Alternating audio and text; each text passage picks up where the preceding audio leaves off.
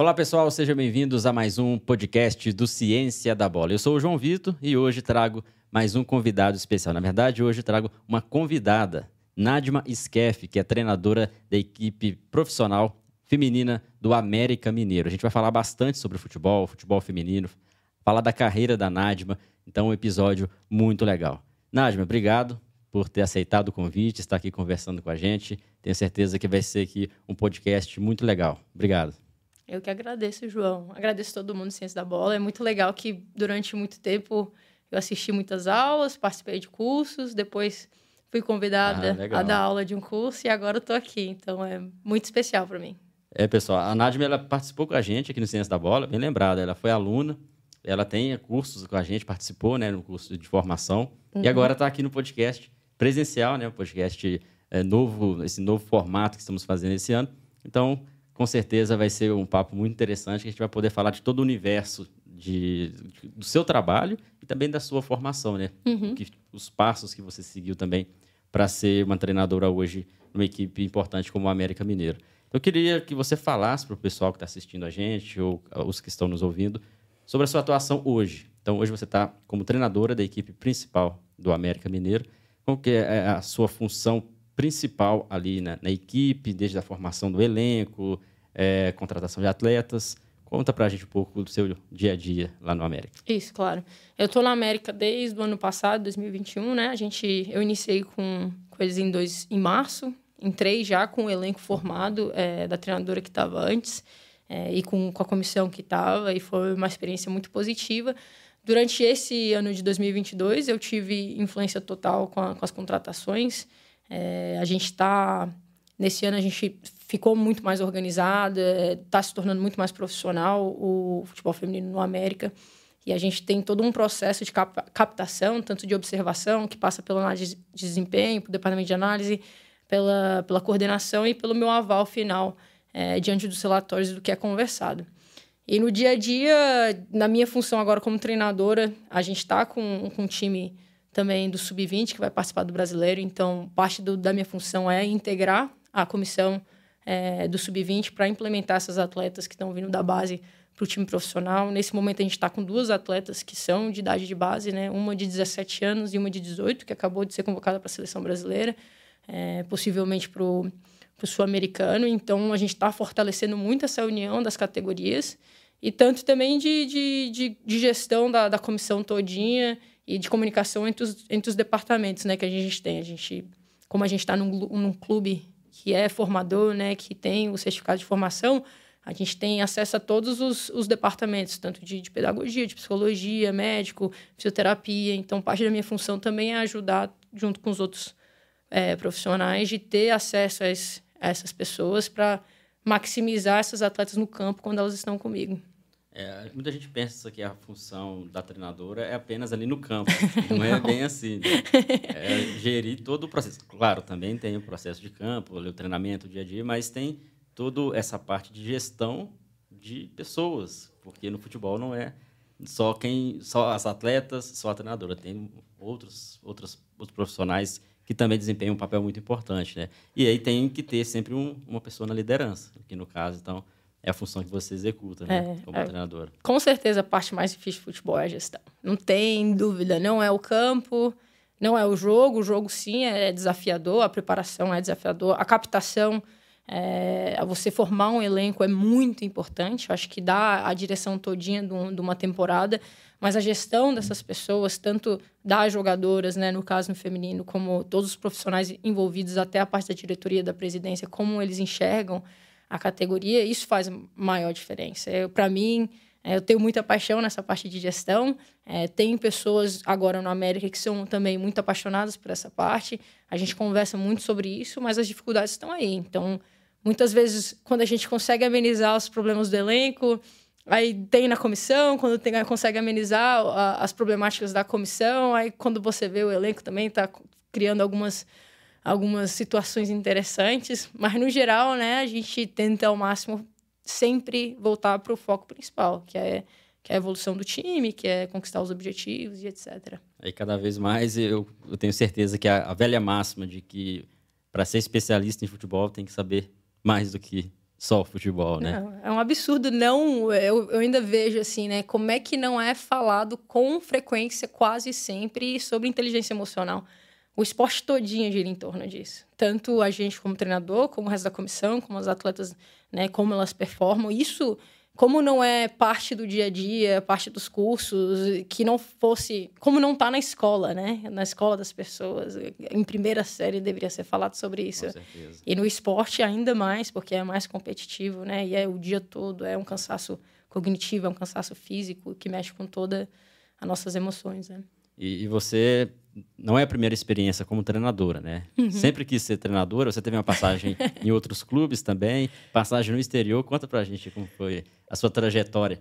Desde criança, então, queria ser. Não. Você foi jogadora também. Fui né? jogadora por muito tempo. Não queria ser treinadora. E, meu Deus, que ninguém ouça disso. Mas.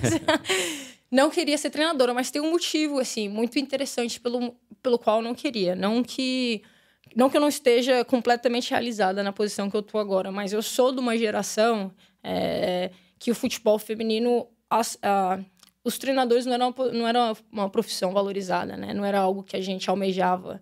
É, muitos, e ainda acontece né, no futebol feminino, e também eu sei que em alguns níveis do masculino, é, muitos dos treinadores eles têm outro emprego. Então, exemplo, né, o meu professor, meu treinador, uma pessoa que ficou na minha na, meu, na minha carreira de base por muito tempo, ele era professor de matemática.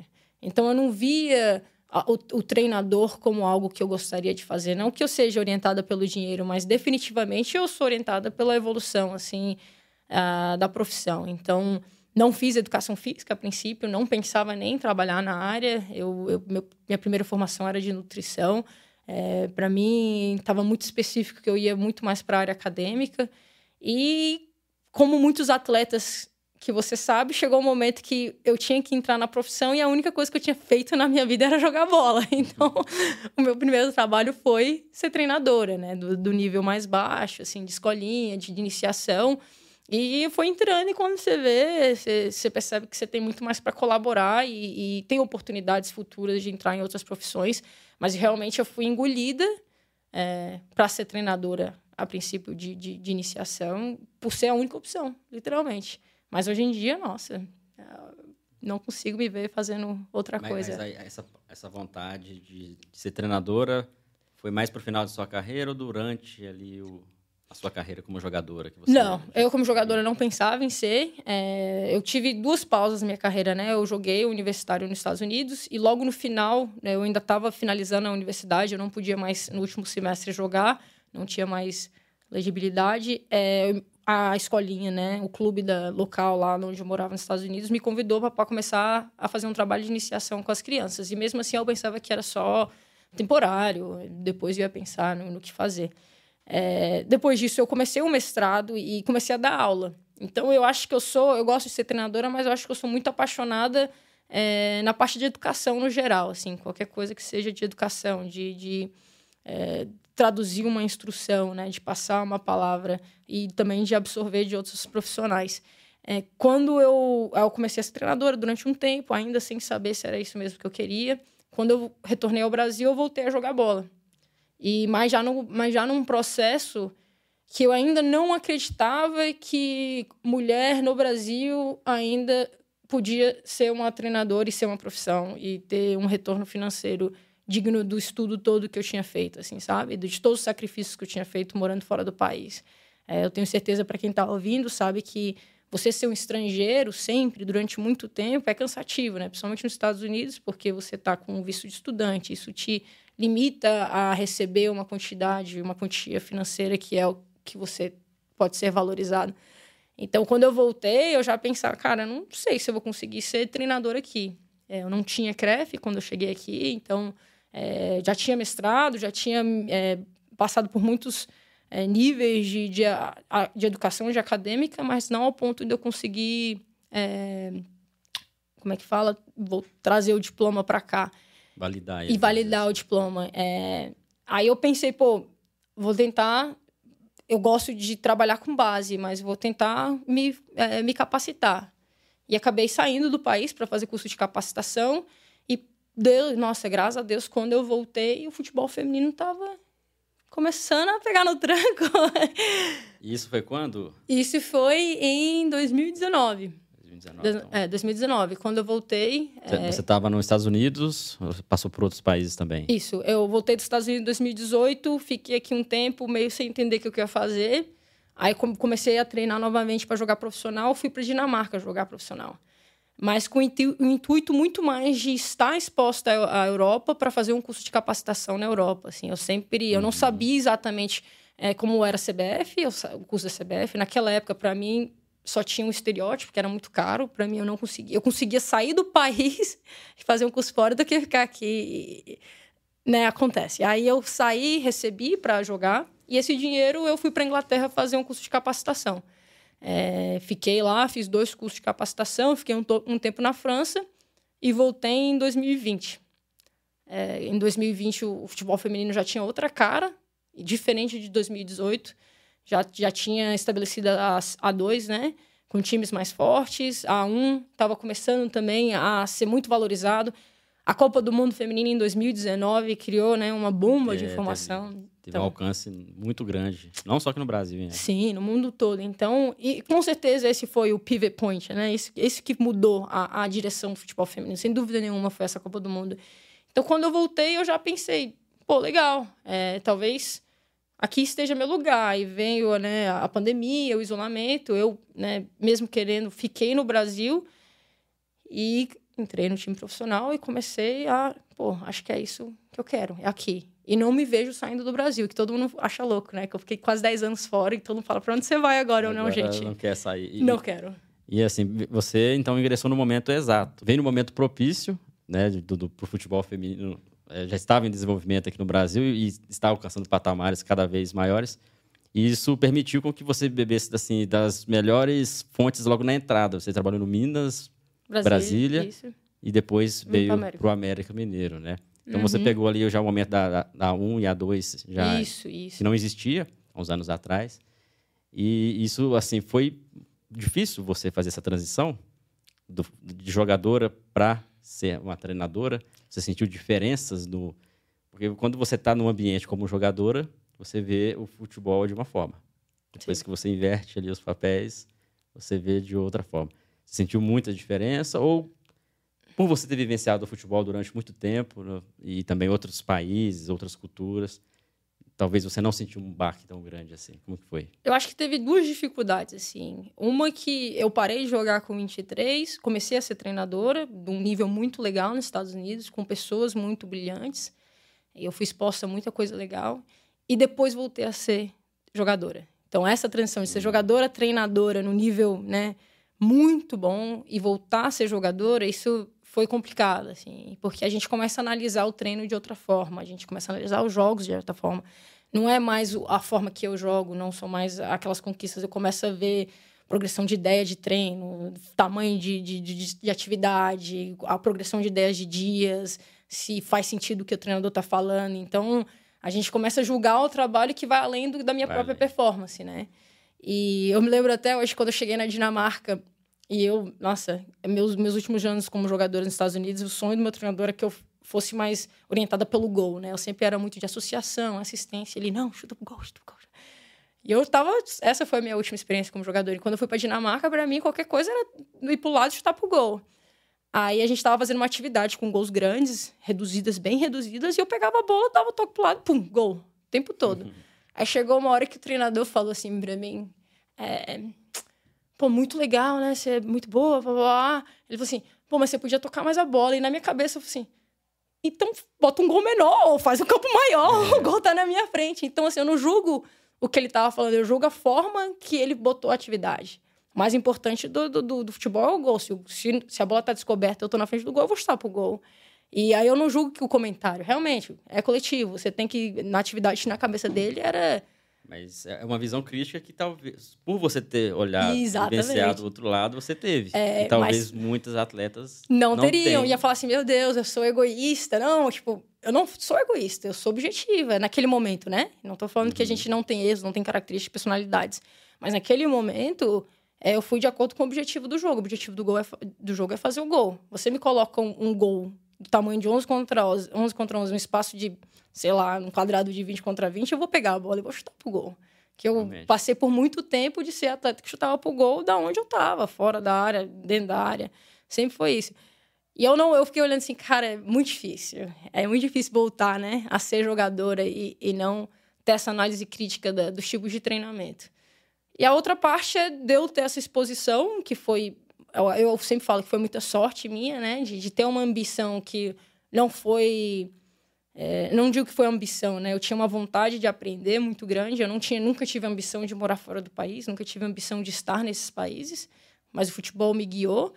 E de eu sair e voltar para o Brasil. Isso com certeza foi um choque, assim, de voltar e ver que, como é que está o futebol no geral no Brasil uhum. e como é que está o futebol feminino. E isso foi difícil, deu, né? Tipo, caraca. É, você fala futebol, não, vamos dizer assim, o, desempenho, mas talvez a estrutura de organização. Isso, de, de, de, forma de desenvolvimento de atleta, é, de, de, gestão de pessoas, de como arcaico certas coisas são, é, de organização de treino. É, essas coisas para mim ficaram, tipo assim, muito diferentes de todos os lugares que eu tava. Muito mesmo. Então, é, da forma de lidar com as pessoas, assim, sabe? De, de planejamento a curto, médio e longo prazo. É, organização no geral. Isso para mim tava meio chocante. Assim. Eu fiquei, caraca, tipo... É, e quando eu voltei, eu fiquei, ah, isso, né? Tô feliz aqui, a gente vai aprendendo. E assim, meio que você sabe que talvez encontraria isso, né? Uh -uh. Não? Não sabia. Eu acho que. É, não, é porque eu fiquei muito tempo fora. Então, como, como eu estava como jogador, eu não via essas coisas. Porque você estava vivendo aquela, aquela é, cultura. É, então... Eu era jogador e eu nem prestava atenção. A gente, como jogador, a gente vê muito micro, é a, é a nossa performance. A gente não observa o que está acontecendo. É, no geral, a gente não observa. Então, eu não tinha, eu não tinha a mínima ideia. Eu, quando eu voltava para o Brasil, eu voltava eu não conseguia vir com tanta frequência, eu voltava uma vez no ano ou uma vez a quase dois anos. E eu vinha duas semanas, três semanas para ficar com a minha família, eu não tinha, não tinha contato profissional. E muitas pessoas falavam para mim, pô, é, caraca, é diferente, diferente. Tanto que o meu primeiro emprego no Brasil, quando eu voltei, em 2018, nos Estados Unidos, foi é, dar consultoria de organização esportiva. E muitas pessoas conversavam comigo, começou a indicação. E eu comecei a chegar em grupos de é, empresas de esporte em escolas e eu analisava a forma que esses treinadores davam treino. Então, eu falava consultoria. E depois disso, comecei a dar consultoria para escolinhas. Ah, como é que a escolinha vê a parte de desenvolvimento? Quem é você nesse estado? Porque é, é muito claro que, que aqui todo mundo pensa em vencer a todo custo. Então, você vê uma escolinha lá que, sei lá, uma escolinha X que quer competir da mesma forma, exemplo, que uma escolinha do Santos, não sei aonde, que só pelo nome da camisa já consegue captar e tem o mesmo objetivo. Você não deveria ter o mesmo objetivo. São é, um educacional, é... o outro já é mais rendimento. E como né? que você lida com isso, assim, sabe? Eu, eu tive muita sorte de estar de, de estar numa empresa muito boa nos Estados Unidos que via essas coisas de forma muito clara. Tem uma forma, é, independente do nível que você tá, você pode estar... Tá, é, num clube de base, você pode estar no nível de base mesmo de um clube de camisa, ou você pode estar numa escolinha. Tem objetivos e formas de você trabalhar as pessoas. Agora, você achar que você vai entrar no campeonato e vai tudo para ganhar e vai vencer, você só cria frustração para você, para as pessoas que estão envolvidas, para os pais. E a, e a, forma de não é, direcionar isso já cria dificuldades. Então, eu comecei a, pô, caraca, sério é, né, que desenvolveu ganhar, você tem certeza que você vai querer pensar só em ganhar? Eu acho que você. é porque, assim, o esporte aqui no Brasil, durante muito tempo, e é agora que a gente está com profissionais que têm essa visão um pouco mais ampla, no sentido de olhar de fora e perceber: uhum. olha, tem coisas erradas aqui na própria organização, principalmente quando a gente fala de formação de base. Porque o esporte, muitos desses países que você teve a, a possibilidade de, de vivenciar, foi que o esporte ele está atrelado à educação. Sim. Aqui no Brasil, em muitos momentos, tem essa falácia. Ah, sim, o esporte educacional tal, mas não está. A estrutura não está ainda na educação. Na própria escola mesmo, a gente vê que a educação física é colocada de lado, o esporte em si é colocado de lado. O atleta é visto como burro. Exatamente. E os clubes, em muitos momentos, lógico, hoje já melhorou bastante, mas tem muitas escolinhas que aceitam isso. Aceitam que o esporte está à parte da educação. Ah, não deu certo na escola? Então vem aqui para o esporte. Ah, não vou estudar não porque eu só vou jogar bola. Então esse é um problema muito grave que reflete não só na formação de atletas, mas na formação do cidadão. Né? Isso a gente sabe E, e os Estados Unidos, por exemplo, que é um grande exemplo de que você consegue, por exemplo, ir para as universidades através do esporte. Consegue Sim. bolsas, né, de incentivo justamente por isso, né?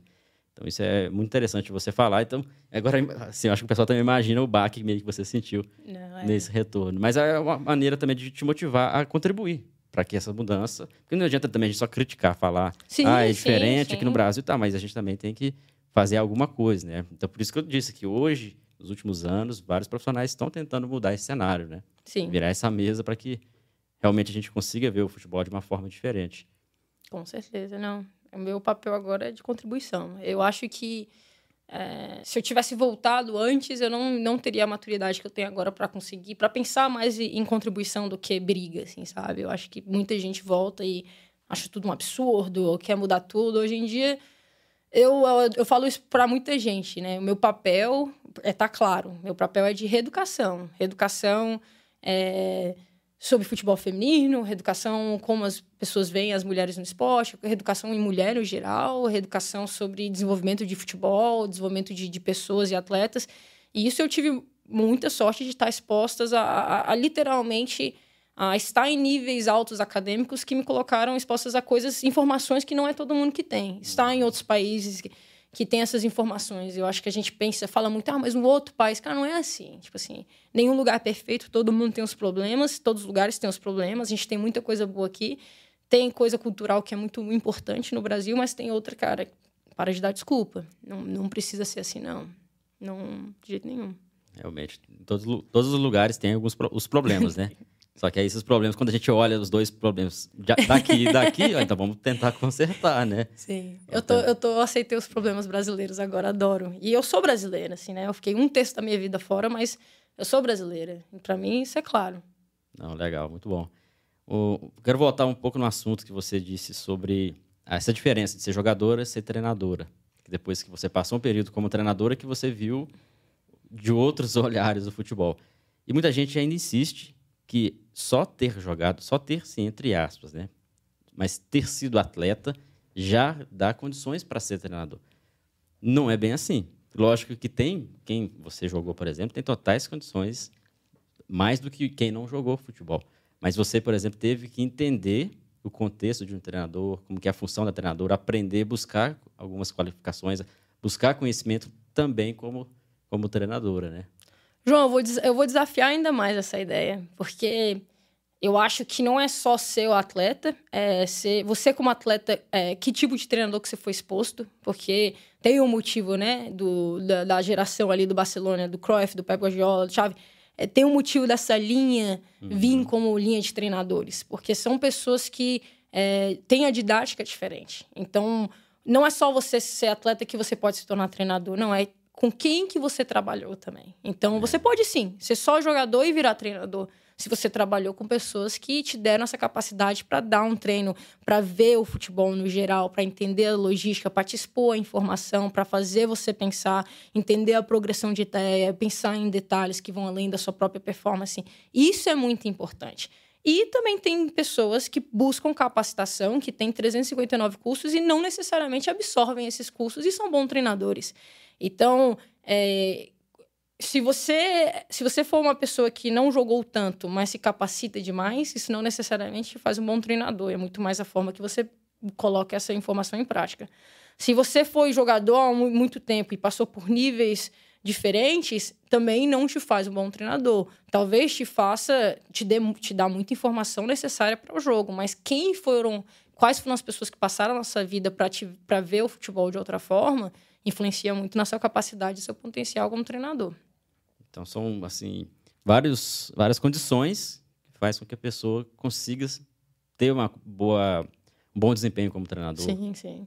É, eu tenho certeza que tem treinadores aí que estão saindo é, e que acabaram de sair né, da carreira e, e viraram profissionais, é, viraram treinadores. E a gente, a dificuldade que a gente tem no Brasil, que diferente, isso eu posso falar com um pouquinho mais de credibilidade, é que lá fora, quando eu digo lá fora, são os países mais europeus, né? Não tanto nos Estados Unidos, mas os Estados Unidos têm tentado fazer isso com frequência, mas muito mais na cultura europeia, é que a capacitação para ser treinador, isso começa durante a sua carreira.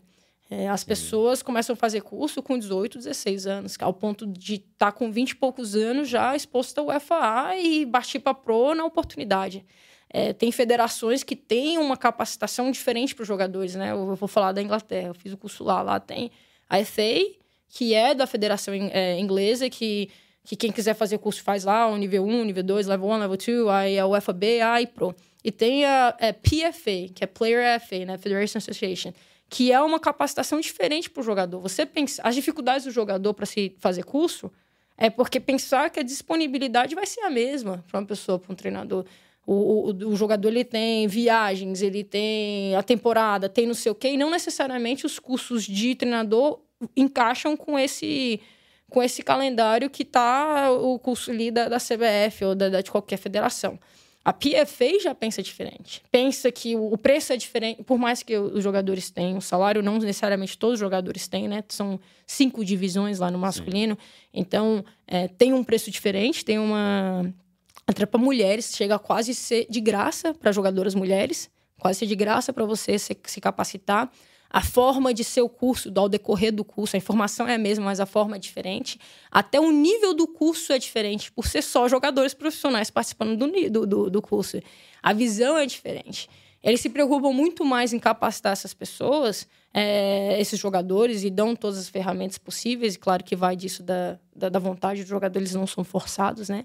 E muitos deles sabem que a carreira pode acabar a qualquer momento. Então é muito melhor você começar a fazer esses cursos com 18, 20, 20 e poucos anos. É, e se, nossa, se por acaso acontecer na sua carreira com alguma lesão séria, você já está com o curso. Já, tenho. já tem um curso e, e esses cursos interessantes. É, eu nunca tinha ouvido falar sobre isso, viu? é, e esses cursos têm a, mesma validade da, do curso da UEFA, no caso? Não, é, teria que fazer depois uma. Sim, sim, uma... é a mesma coisa. É a mesma coisa. É a única diferença é que a federação ele te, colo ele te coloca num grupo separado. Então você abre, né? Tipo, a FA. Eu tô falando da, da, da FA agora, da, da inglesa, né? Eu não posso falar dos outros países. Você tem. A FA ela vai pelos counties, né? Vai pelas, pelas vizinhanças, lá como é que chama, né? É, e tem muito curso. Aí tem o. Eu não sei se mudou, acho que mudou no ano passado, mas quando eu tava tinha o nível 1 e nível 2. E o nível 2 já, já, já se considerado a UFAC. Depois é, é o UFAB, A e Pro. É, todos eles você tem nível PFA. Para de ser PFA, eu acho que no A e no Pro. Chegou no Pro, você realmente tem que mesclar né, com, a, com a uhum. civilização normal. Você mescla. E da mesma forma que tem essa, essa segregação positiva para os jogadores, também tem uma segregação positiva para mulheres. Eles têm curso só para as mulheres no nível 1 e nível 2 que são os níveis que as, as mulheres desistem, né? Então, tem muitos artigos lá, pô, a Inglaterra ela é a rainha em relação a, a motivos, a capacitação, a saber por que psicologia, sociologia do esporte, eles são a, a, a referência mundial. E eles explicam muito que muitas mulheres têm dificuldade de entrar pela turma ser muito masculina, né? Ou e pelo todo instrutores serem masculinas e de permanecer. Então elas vão no primeiro, não se sentem tão bem, por óbvias razões, e não chegam a, ter no, a chegar no segundo. Então, eles têm em muitos lugares na Inglaterra só para mulheres, com instrutoras mulheres, na Legal. primeira e na segunda, e a partir da terceira, que seria a UFAB, que se torna europeia, né? Aí elas são expostas. E também na UFAB, é, são pessoas que estão no alto nível lá. Então, claramente, você vai estar tá mais exposta aos, uma, a mais homens, né? Então, você está ali no mesmo briga de emprego. E aí vai indo, é mesclado. Mas o nível 1, nível 2, não necessariamente eu quero ser uma treinadora do, do, da primeira divisão na Inglaterra. Então, por que não capacitar essas pessoas que podem estar expostas a treinar a, a escolinha de base, né, e etc, e precisam de uma educação e fazer dessa capacitação o melhor cenário para a aprendizagem. Então, é, em níveis assim, eu não sei se outros países são assim, mas na Inglaterra eu, sou bem. Muito interessante. E assim, no Brasil não tem. não, não tem isso, né? Ai, vai ter, gente. Eu tenho muita fé na CBF, e, assim, cara. A, a minha crítica não é com, assim, com ex-atleta. É até porque não importa se a pessoa foi atleta, se não foi. Qualquer um pode ser o treinador, desde que seja um bom treinador, uma é, boa sim, treinadora. Sim. E, e Agora, também não adianta jogar pedra. Ah, o ex-atleta não pode porque não, durante a formação dele ele não teve uhum. a vivência ali. Mas porque também não tem condições de dele. Como, ter, exatamente? Como o cenário não dá. Mas o, o, especialmente no Brasil, por muito tempo, por muito tempo, e eu acredito que até hoje, É, eu falei, o atleta é visto como burro, é, você escolhe ou futebol ou estudar, o que já é um absurdo, porque a gente tem os Estados Unidos para demonstrar que o universitário, o nível universitário, o nível do futebol americano universitário é quase mais forte que o profissional, é mais visto, é como praticamente Sim. um profissional. A quantidade de jogos que eu joguei universitário é mais que, que eu, as jogadoras do meu time jogam por ano. Muito mais. Eu jogava 25, 30 jogos por ano, que é quase a quantidade que joga o, o, o, o A1, os times profissionais, e que essa é a discrepância, né? E de viagens, de, de cobrança. É claro que só o financeiro que muda, mas em relação à cobrança, a quantidade de viagem mesmo, o nível é muito forte lá no futebol feminino, né? No masculino também crescendo, passando por uma onda que já tá, né? Não é mais universitária, a galera tá procurando mais profissional, que é tudo bem, mas ainda vai continuar forte, porque é um país que é global. O país é global, então sempre vai trazer Sim. gente de fora interessada. E aqui sempre teve essa visão, até dos treinadores, não, capacitar para quê, estudar para quê, e, e essa, isso passa para os atletas.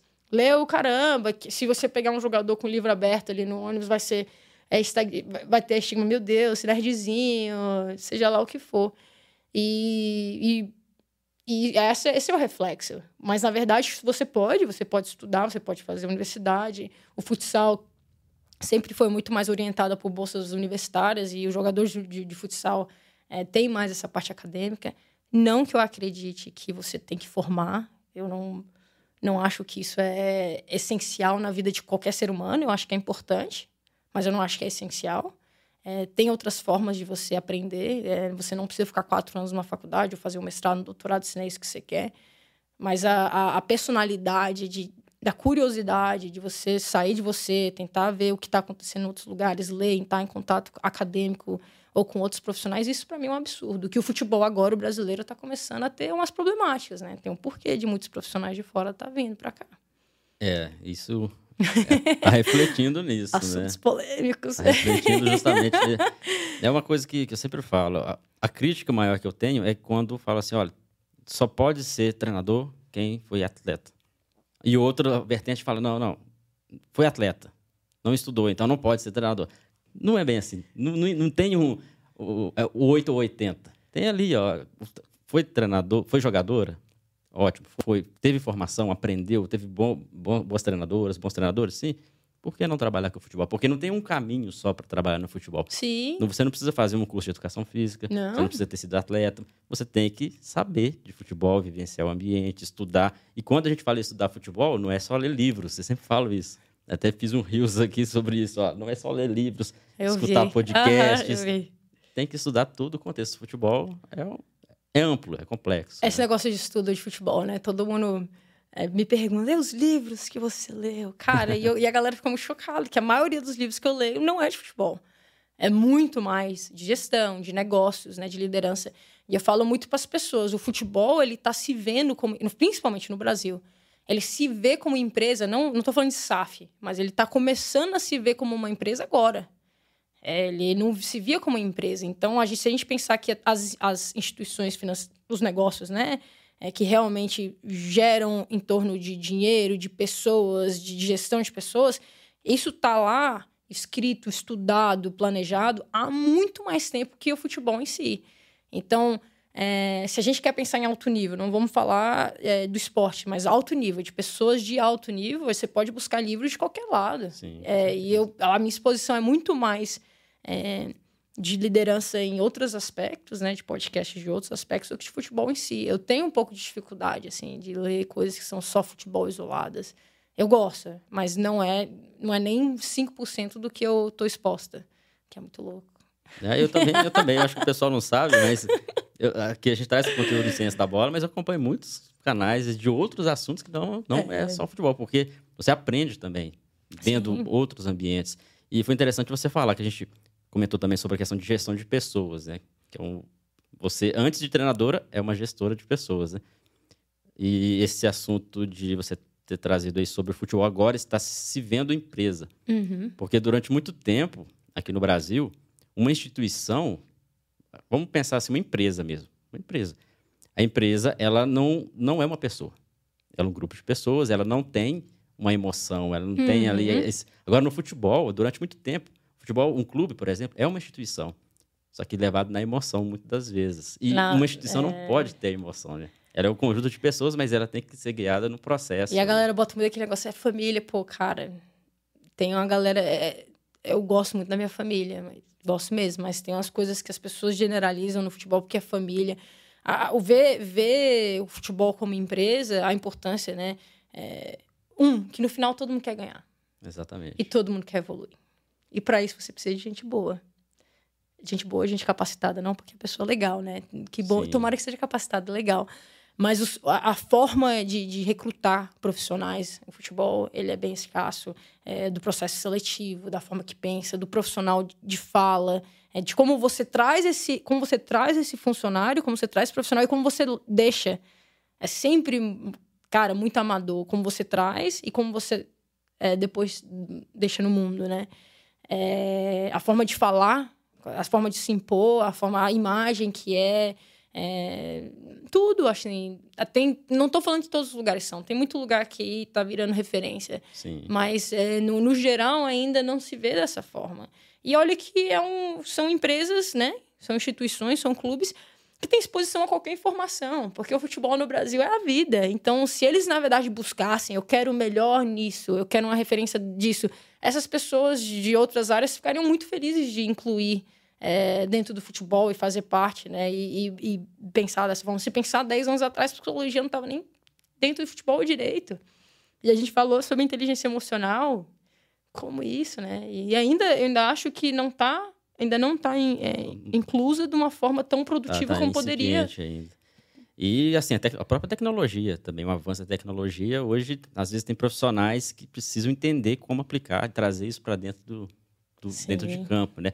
Quando eu falei de emoção aqui, pessoal, não estou querendo que o futebol tenha que acabar com a emoção, não. mas que a gestão de clubes, a organização tem que entender que ali, primeiro, vem a parte profissional. A emoção, claro, vai ter a magia, os torcedores, vai continuar. Mas não pode ser guiado por isso, né? Isso é o que diferencia o brasileiro, né? A paixão, a emoção. Mas a partir do momento que ela é improdutiva, não, não deveria acontecer. Deveria vir um profissional racional, né? Com certeza. Até para que tenha Oi. mais emoções, né? Porque o futebol tem emoções, né? Ela se torna, acaba ineficiente, né? A gente pensa que é, é, é são muitas pessoas, são muitos sonhos e é muito dinheiro. Então, a eficiência e a produtividade deveria ser a, a coisa mais importante. E confiar no processo também. Né? Hum. Entender se, que, se o processo vezes... existir. Que essa é a falta do profissionalismo e da parte de organização de uma empresa. se o processo existir. E eu acho que isso é uma das dificuldades que tem. E, e se ele existir, ter paciência, né? Que às vezes vai ser médio prazo, longo sim, prazo. Sim, com certeza. Não, muito bom falar sobre esse assunto, porque você traz experiência de outros países, né? Uhum. Onde o futebol, a estrutura do, do esporte se é um pouco diferente. E assim, em momento algum a gente está denegrindo falando mal do, da estrutura do futebol, mas tentando trazer coisas que podem ser positivas. Sim. Então, quem está nos ouvindo, nos assistindo, às vezes está ali no seu, na sua escolinha ou já está trabalhando em um clube e ouvindo isso, tenho certeza que também vai instigar alguma coisa que a pessoa pode, possa fazer no seu ambiente, organizar, melhorar os processos, organizar ali a questão, entender que dá para montar uma estrutura legal, mesmo que seja numa escola, numa é. escolinha. É. E isso vai contribuir. Vai contribuir uhum. para o desenvolvimento dele, né, ou dela, como, como treinador, treinador, professor, como também da, de quem está ali sendo está vivenciando, que são as crianças, a família, todo o entorno ali. Então, muito legal você falar sobre isso. Sem dúvida nenhuma. E uma coisa que eu falo muito para as pessoas, e é bom que você falou que, que não necessariamente você precisa estar tá no mais alto nível para pensar dessa forma. E no futebol feminino é uma frase que eu falava muito, é, pelo fato da, da, história do futebol feminino. Eu falava, sempre falei muito isso para as atletas e para as outras pessoas. Você. É, você vai esperar se tornar profissional para agir de forma profissional ou você vai agir de forma profissional para se tornar um profissional? Então você não precisa ser né, exposto àquela coisa de, de um grande clube, seja lá o que for, para agir, para pensar de forma profissional. Eu acho que o termo profissional se significa só o que eu falei: eficiência, respeito e produtividade. Você não precisa. Então, ah, não, é porque eu não sou profissional amador. Cara, tem muito time amador que é muito mais profissional que muito uhum. time profissional. Tem muita escolinha que faz o trabalho muito mais organizado que muito time de base. Então, é, é muito mais o que está acontecendo. E por isso que a gente falou sobre a exposição que o atleta tem é muito mais importante do que é, só ser atleta no geral. Realmente, realmente. Papo muito legal, muito bom mesmo. A gente começou a falar da, sua, da, sua, história dentro do futebol e está trazendo aí para contextos aí amplos no sentido de entender a gestão e o sistema de futebol no Brasil. Eu queria falar com você também, acredito também que muitas das pessoas que estão nos ouvindo, principalmente mulheres, vão se inspirar na, nesse papo, né, na sua história, na sua formação, para ingressar também no futebol. Não só como treinadora, mas em outras áreas, preparação uhum. física, análise. Então, é, você hoje está trabalhando no futebol feminino. Você já trabalhou com futebol masculino na base também. Uhum. É, você percebeu diferenças aqui no Brasil no futebol feminino. Ainda existe, você ainda está vendo um abismo muito grande entre futebol masculino e futebol feminino, quando eu falo de, de profissional. Tem um abismo muito grande, ou nesses últimos anos está diminuindo essa, essa distância de investimento, é, de recursos entre o futebol masculino e o futebol feminino. Em relação à capacitação dos profissionais? A capacitação e também. A qualidade. Também o um investimento, é, a visibilidade. Você acha que esse abismo está diminuindo? ou não? Ai, tá melhorando, gente. A gente está melhorando. É, as pessoas sempre me perguntam, né, das dificuldades do futebol feminino.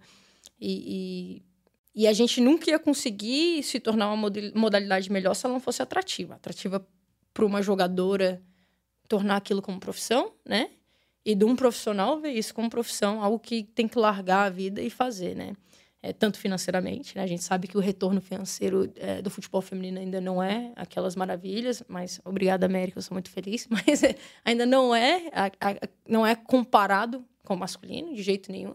É, tem alguns clubes que tentam é, ser mais realistas com esse gap, né?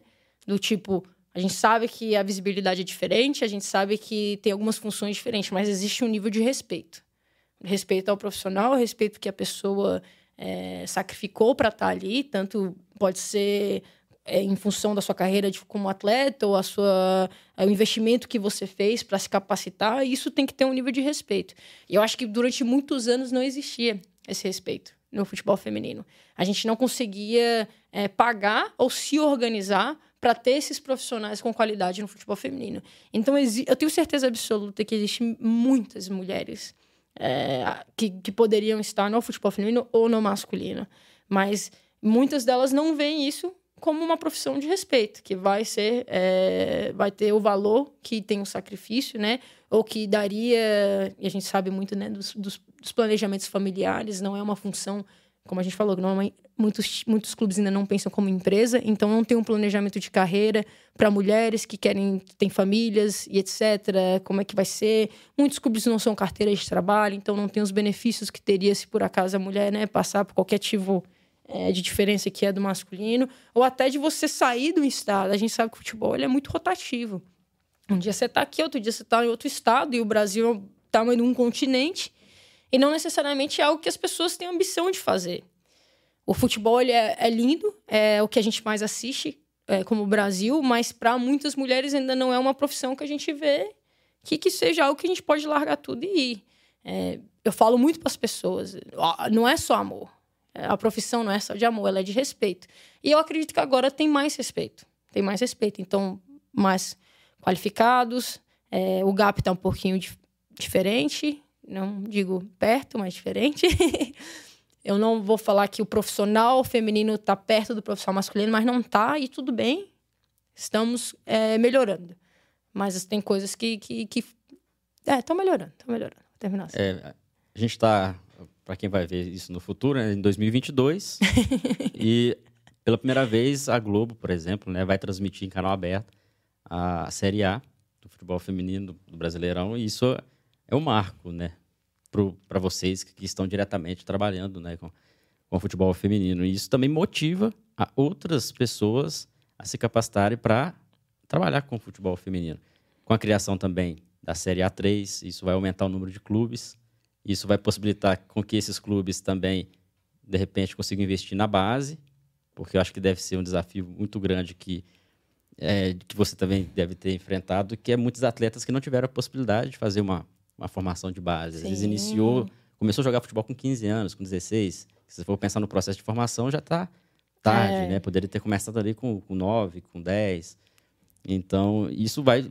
Assim, eu também vejo com bons olhos isso. Tomara que a sociedade em geral, né, quem consome o futebol, principalmente os torcedores, também abracem o futebol feminino para que cada vez mais o, a gente tenha mais clubes né, participando e tá atraindo principalmente profissionais. Né? Sim.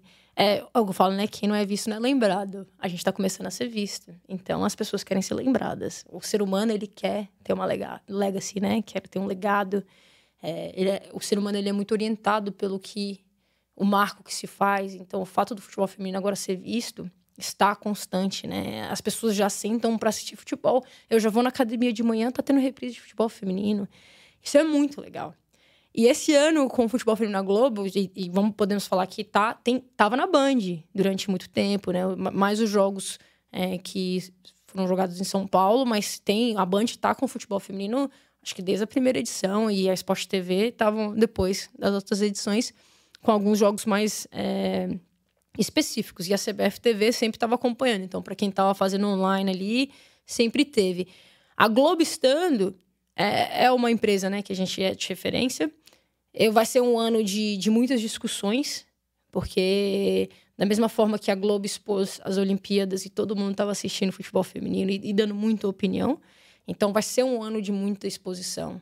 E eu espero de verdade que as pessoas tenham paciência, assim. É, eu adoro falar sobre to todos os questionamentos e tabus e estereótipos de futebol feminino contra masculino. Eu, eu amo, eu amo esse assunto e eu falo na boa, assim, porque eu sou muito feliz de, de ter me educado nessa parte. Eu sinto, eu falo, eu vim aqui, eu sinto que eu vim para reeducar muitas pessoas e para ter respeito pelo futebol feminino.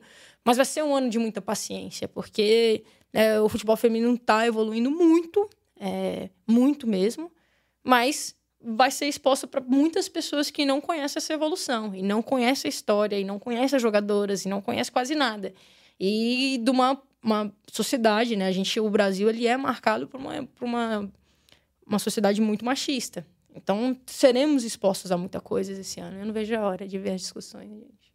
Você gosta dessas discussões? Não, eu não gosto de discutir, mas assim, eu acho interessante porque tem que ser falado. É, e é assim que, que, muitos tabus são quebrados. Sim, exatamente, com, com tem que ser falado, tem que ser falado. Então, discussão no bom sentido, né? Isso, assim, eu não quero. Eu não, se eu ficar falando sobre certas coisas e, e as pessoas nunca enxergarem isso, não faz diferença o fato de estar tá ali. eu não sei com que frequência a, a, Globo vai passar, mas se vai passar duas vezes, uma vez é, por semana, o fato de estar tá ali com frequência, você começa a pegar as informações, começa a criar até um relacionamento com o time ou com as atletas, você começa a assistir. E isso vai indo. As pessoas pensam. É, ninguém entende, muito, muitas pessoas nem entendem porque torcem para o próprio time.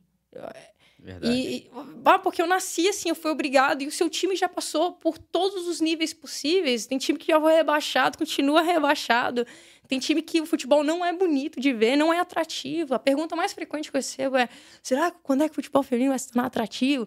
Cara, tem time que eu assisto aqui que eu falo, pelo amor de Deus, isso não é atrativo para eu assistir, e vocês continuam assistindo e, e, e, colocando muitos torcedores no campo. Não é por atração, é por respeito, é, é por amor. Então, a gente tem sido exposta muito por times que a, os torcedores deles abraçam o futebol feminino pelo amor à camisa por conta do, do masculino, né?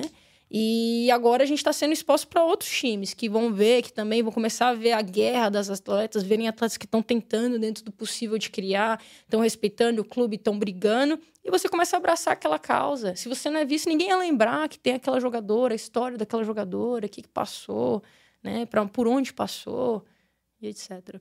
É por isso que realmente um dos caminhos, né, para que o futebol feminino evolua mais é essa visibilidade, para que depois também venha investimento, preparação na, na base e, e, com certeza isso já vai motivar, principalmente daqui vamos pensar uma, uma menina hoje de 10 anos, 9 anos, daqui 10 anos ela já vai estar no clube. Então ela já vai querer jogar futebol hoje porque está vendo na TV. Com certeza, isso já está acontecendo. Ontem aconteceu uma coisa chocante para mim, né? E eu morei, morei aqui, né? É, e eu já escrevi isso em alguns lugares. Já, eu tenho um blog que fala sobre isso. Que quando eu jogava bola, eu nunca tinha visto outra menina jogando bola. Primeira vez que eu vi outra menina jogar bola, eu tinha 10 anos. Eu era a única menina jogando bola. Eu literalmente achava que eu era um menino, no corpo errado. Porque eu olhava pro lado, a gente não. E, e claro que você pode pensar em todos os preconceitos possíveis que eu passei, muito nova, né? Por ser uma menina jogando bola. E depois eu fui para os Estados Unidos com 20 anos e vi que lá é a coisa mais normal. É o primeiro esporte. A, a primeiro esporte que uma menina escolhe é o futebol e ser líder de torcida. Literalmente, é o primeiro. Então você tem de tudo lá. Você tem de, não, não, você não precisa é, é parecer com um menino, né? Entre aspas, né? Ter aquele o, o estereótipo masculino. É, é tudo, pode ser qualquer pessoa. E ontem eu estava aqui, em Belo Horizonte, no meu apartamento, olhando pela janela e no bloco da frente tinha uma menina sei lá, talvez com uns nove anos, dando em volta do, da, do, do, prédio dela, dando, driblando a bola, conduzindo a bola, batendo embaixadinha. A menina não era nada assim, oh meu Deus, não conseguia dar três embaixadinhas. O que no passado, na minha geração, as únicas pessoas que restavam, as únicas meninas que restavam no futebol eram as meninas muito boas, porque era muito preconceito. Não tinha como você gostar de futebol, isso ser o suficiente para você continuar jogando. Você tinha que literalmente amar, achar que aquilo lá faz parte da sua identidade e a sua vida você não se vê sem. E muitas das meninas desistiram, né, pela quantidade de preconceito. Mas o fato dessa menina ter essa liberdade, da família, ela tava aqui, ó, camisinha, meião para cima, e não ter nenhum pai ou nenhuma criança parando essa menina e falar: Meu Deus, por que, que você tá jogando essa coisa? Coisa de homem. Que sempre foi a minha geração, né? E a pessoa que estava do meu lado é minha auxiliar técnica, ela também jogou nos Estados Unidos, e eu falei assim: nós duas a gente ficou chocada, eu nunca vi isso. É impressionante, tá mudando. Que bom, né? As coisas estão mudando. E é assim que evolui, não para de achar que vai ser agora. A evolução do futebol feminino, ela vem com o tempo.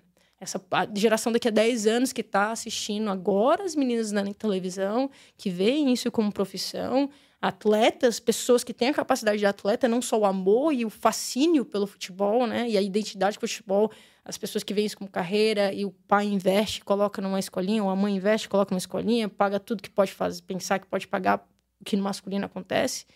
E, e tanto que a, uma das jogadoras, eu vou até falar sobre isso aqui, que é muito interessante. Lá em Brasília, eu sou de Brasília, gente, não sou de BH, lá em Brasília é, eu não jogava, né? Não, é, só com menino, joguei só com menino até meus 15 anos.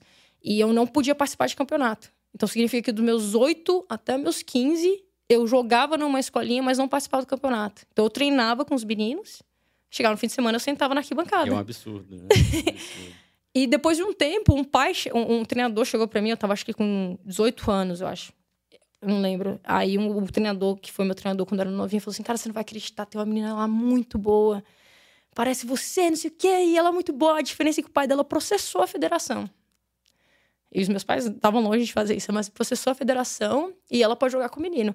Esse mesmo pai levou essa menina com, acredito, com 12 ou 13 anos para Califórnia, porque o futebol feminino nos Estados Unidos é o que era o A foi para Califórnia, levou a menina, ela foi exposta às escolinhas de lá, à cultura de lá, já entrou na treinou com a seleção americana, ela era muito boa. Foi jogou universitário em Stanford e é, foi a melhor jogadora dos Estados Unidos durante três anos e foi uma das primeiras jogadoras a não completar a universitária e jogar um profissional. E ela está no Lyon agora, que é a Catarina, Catarina Macário, que é um dos melhores talentos do mundo era de Brasília e agora naturalizada americana. Por quê? No Brasil. Não deram oportunidade. não deram oportunidade. E o pai fez todo esse investimento. Imagine esse pai vendo que aqui no Brasil fosse a, a oportunidade. Exatamente. O que esse pai faria para essa menina aqui no Brasil e outros pais também, ou as outras mães. Então isso aqui ainda não é, vai acontecer. E esses pais agora vão começar a ver essas atletas de alto nível jogando, Pô, a Rafael Leone tá agora no Arsenal.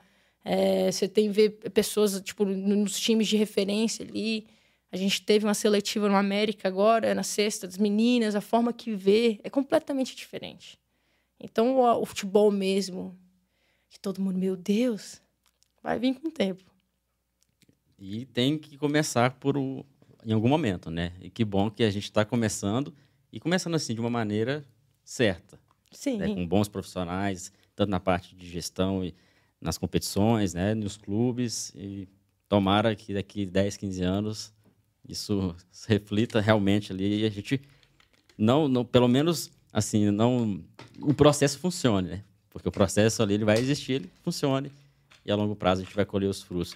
Uma coisa também, até para a gente fechar, a gente está caminhando para o final, e muita gente fala que o Brasil é o país do futebol. Uhum. É uma falácia. Porque Que futebol? Talvez o Brasil foi campeão cinco vezes do time masculino, da Copa do Mundo. Isso não quer dizer que é o país do futebol. Porque um exemplo que você deu, no futebol feminino, você teve que ir para fora, outras colegas também teve que ir para outros países, né? Então, não é bem assim. Então, a gente tem que olhar o futebol, não só o futebol ali com os clubes, é, o futebol masculino, seleção, olhar todo o cenário. Base, escolinha, escola, futebol feminino, futebol masculino, olhar todo o cenário, para a gente realmente cravar, olha, realmente o Brasil é o país do futebol. Né? É, e, e, é muito legal você falar isso, porque se eu, se eu assumisse, né, se eu me autoconceituasse o país do futebol, eu daria o maior respeito possível para essa modalidade. E eu acho que a gente não dá, porque quando a gente fala de respeito, é de, de é tentar achar todas as formas possíveis de ver esse esporte como uma forma, né, uma ferramenta para o alto nível, para o desenvolvimento de atleta, tirar a criança da rua, para futsal, é, futebol de areia, todos os tipos, mulheres, é, homens. Pô, por que, que a gente não fala sobre futebol de cegos? Por que, que a gente não fala sobre todos esses Exato. tipos de futebol? Que outros lugares já tem curso, já tem curso falando como dar treino para futebol de cegos. A gente é exposto a isso. E por que, que aqui não, não faz? Não dá o respeito na modalidade no geral. Com certeza está melhorando, absolutamente. E vai chegar a esse ponto. Mas é difícil, assim, o futebol feminino, para a gente se tornar o país do futebol e futsal, pô, a gente tem os melhores jogadoras e jogadores no futsal, no futebol também, é, é uma mudança cultural. E eu acho que essa mudança está acontecendo. Está acontecendo, com certeza. Que vem junto com, com, né, com essa velocidade que está tendo com a tecnologia e tal, a exposição de ideias e informações. É, com certeza. E, e cada vez mais eu vou torcer para que profissionais como você estejam à frente né, de clubes, porque é isso que vai continuar fazendo com que essa proposta de desenvolvimento aconteça. Né? E também vai deixar um legado, porque tenho certeza que muitas pessoas que estão nos ouvindo agora, assistindo, vão inspirar em você, mulheres que querem trabalhar no futebol, ouvindo essa história. Né? Então, muito, muito bom mesmo. A gente está caminhando para o final, passa rápido o tempo, né? Quando a gente fala do que a gente gosta. Queria agradecer a sua presença de novo aqui no Ciência da Bola e claro, as portas estão sempre abertas para a gente conversar, fazer outras, outras ações. E também boa sorte nessa nova temporada de 2022 no América. Seja uma temporada de muito sucesso, com títulos também. E a gente sempre vai estar acompanhando e torcendo para a equipe do América. Ah, espero, viu? Tô de olho. Não, eu queria agradecer, muito obrigado pelo convite. Claro, estarei sempre disponível para todos, tudo que o Ciência da Bola está fazendo, se é para dar aula, se é para fazer podcast, tudo. É, eu adoro, eu falo que conhecer, com certeza o conhecimento é poder e vocês estão nessa função de, de compartilhar conhecimento, eu acho isso honrável. É, eu gostaria também de, de convidar todo mundo a acompanhar a nossa temporada. É, o Brasileiro A2 começa no final de maio, mas a gente já começou a nossa pré-temporada. Para quem quiser saber mais, é, tem o América Mineiro, o Instagram, né? O meu Instagram também. Se você procurar Najma Skef, você vai achar, porque só tem eu com esse nome. E e é isso. Muito obrigada. Legal, Nadma. Pessoal, vou deixar o link aqui abaixo, tá? Depois do Instagram, para quem está no YouTube, né? Para acompanhar o trabalho da Nadma de perto, seguir ela lá também no Instagram, que vai ser bem interessante acompanhar o trabalho do dia a dia dela. Nadma, obrigado. Até a próxima, então, aqui no Ciência da Bola. Ótimo. Pessoal, obrigado pela audiência de vocês. Na próxima semana, mais um convidado aqui para a gente falar sobre assuntos importantes dentro do futebol e do futsal. Não esqueça de se inscrever, quem está no YouTube e quem está ouvindo na sua plataforma de áudio de podcast, coloca aí como favorito, tá bom? Grande abraço, até a próxima.